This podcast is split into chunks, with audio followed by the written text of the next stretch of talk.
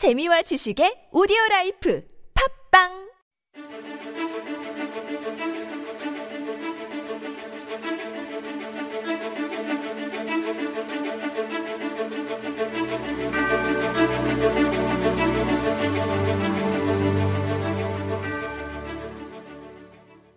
Welcome everyone. This is Super Radio and you're listening to Korean Law Talk. This is your host Hee Kim and I'm Lindsay. At Korean Law Talk, we as the experts in law are here to help you understand better about the Korean laws. That's right. Most people see law as only a difficult academic discipline. However, with Korean Law Talk, you can be confident with law. Right. Every day one step closer to law, so let's get started. So for those of you who have missed out on our previous episodes, this is Hee Kim and I am a foreign legal counsel working at a boutique law firm in Seoul. I'm Lindsay, also a foreign legal counsel working at a law firm in Korea. Well, also you can find that further details about us at Super Radio Instagram as well. Actually, you can find a clip of us saying hi.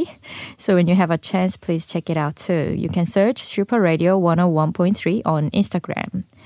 Well, last week we said we were going to talk about the labor law. However, given the concerns and also seriousness of coronavirus, obviously we have decided to talk about the coronavirus today and how it affects our society. Right, Lindsay? That's right, Kim. We have heard a lot about coronavirus lately and how other countries have started blocking any foreigners from China or foreigners who visited China entering into their countries, including the United States of America, in which the Trump administration is imposing temporary travel restrictions that bar entry into the states by any foreign national who has traveled to China in the past 14 days. How does Xi Jinping feel about it? Well, China reacted fiercely to a U.S. decision and announced it as a violation of WHO advice that would only spread fear. Right. In fact, some public health experts warn that travel bans are ineffective in fighting outbreaks and discourage international cooperation and transparency. But several governments are now employing them amid the coronavirus outbreak.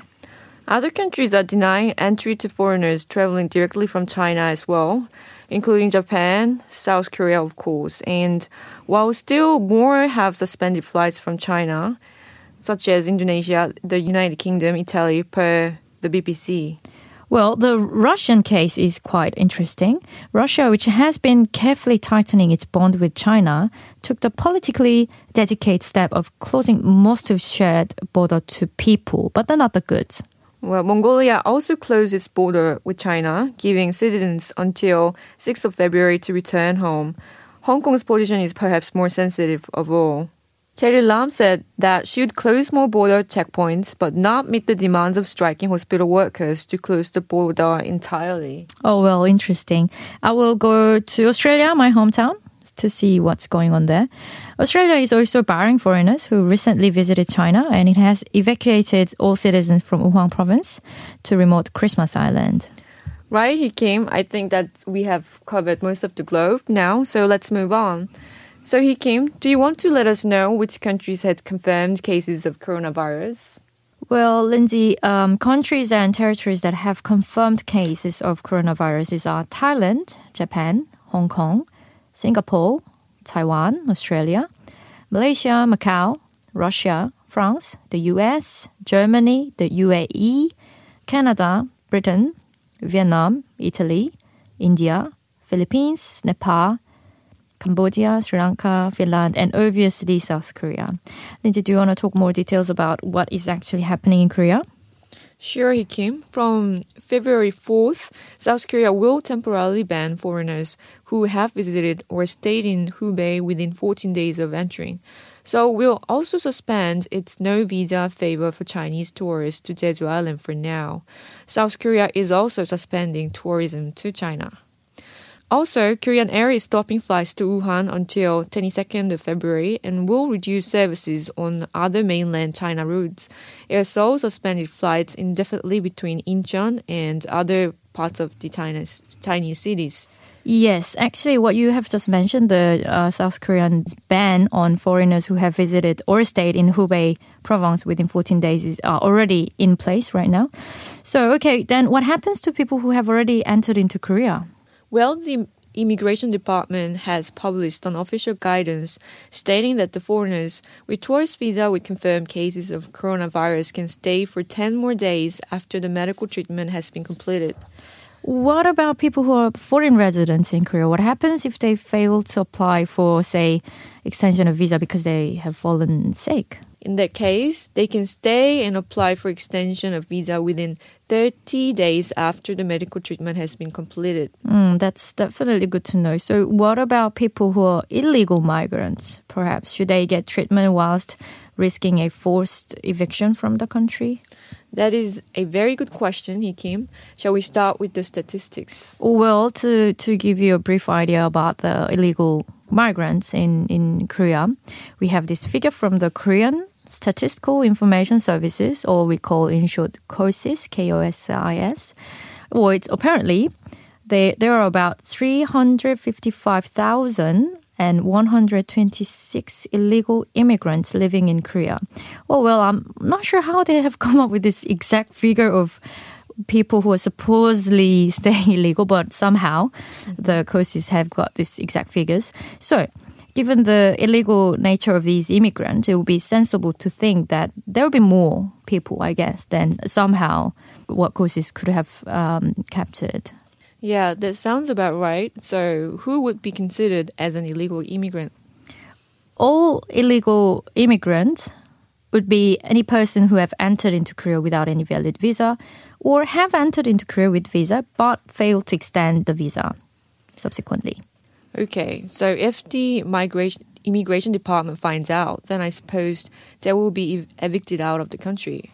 Yes, or you can make voluntary reporting to the immigration department and leave Korea, then come back to Korea with C3 visa, which is for like 90 days after a certain period of time, and apply for a valid visa without any risk of penalty being imposed. It has been under a, a newly implemented scheme by the Korean government, and it is available for a period during December 11th, 2019 until 30 June this year, 2020. Okay.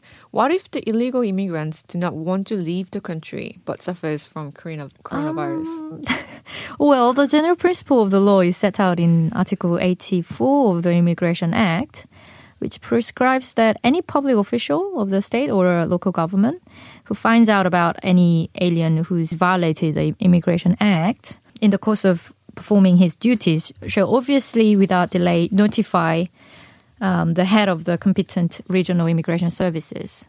Is that how the immigration department finds out? Yeah, that would be one way of the immigration department finding out. We have discussed about the cases where illegal immigrants or foreigners with a valid work visa can't go to the police even when they got ripped off by some um, nasty employers in our previous episodes, for example, like you know payment of salary because they are afraid that the police would report to the immigration department. Okay, apparently the Ministry of Justice also got concerned about this reporting obligation, preventing illegal immigrants with coronavirus symptoms from seeking adequate medical treatment. So they made public announcement that in that case, Article 92-2, which is exemptions to obligations to notify, applies for a public officer in charge becoming aware of personal information of a patient in relation to healthcare activity in a public health and medical institution. Hmm, I think, in other words, illegal immigrants don't have to fear that their legal status will be disclosed to the immigration department for the purpose of reporting their symptoms of coronavirus to public institutions or contacting public health care center for that matter. And also, we must, I guess, mention that how it has been widely discussed as to whether a complete ban on any foreigners who are coming from China has to be implemented rather than only banning those who have visited the Wuhan province mm-hmm. in the past 14 days. What do you think, Lindsay?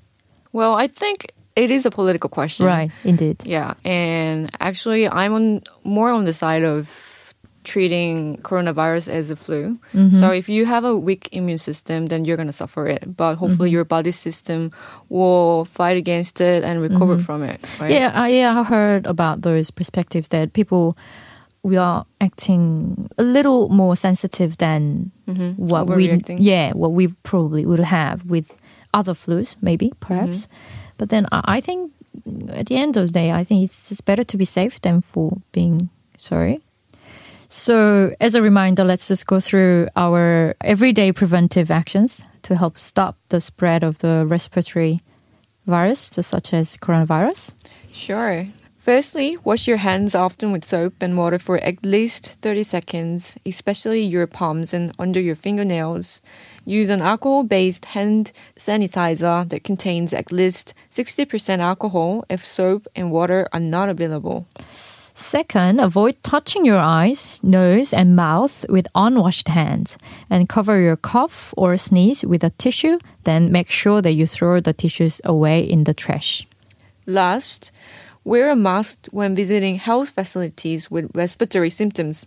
Also, if you think you are experiencing the symptoms, especially after visiting China, please call KCDC Center at 1339 or find the local health center to consult.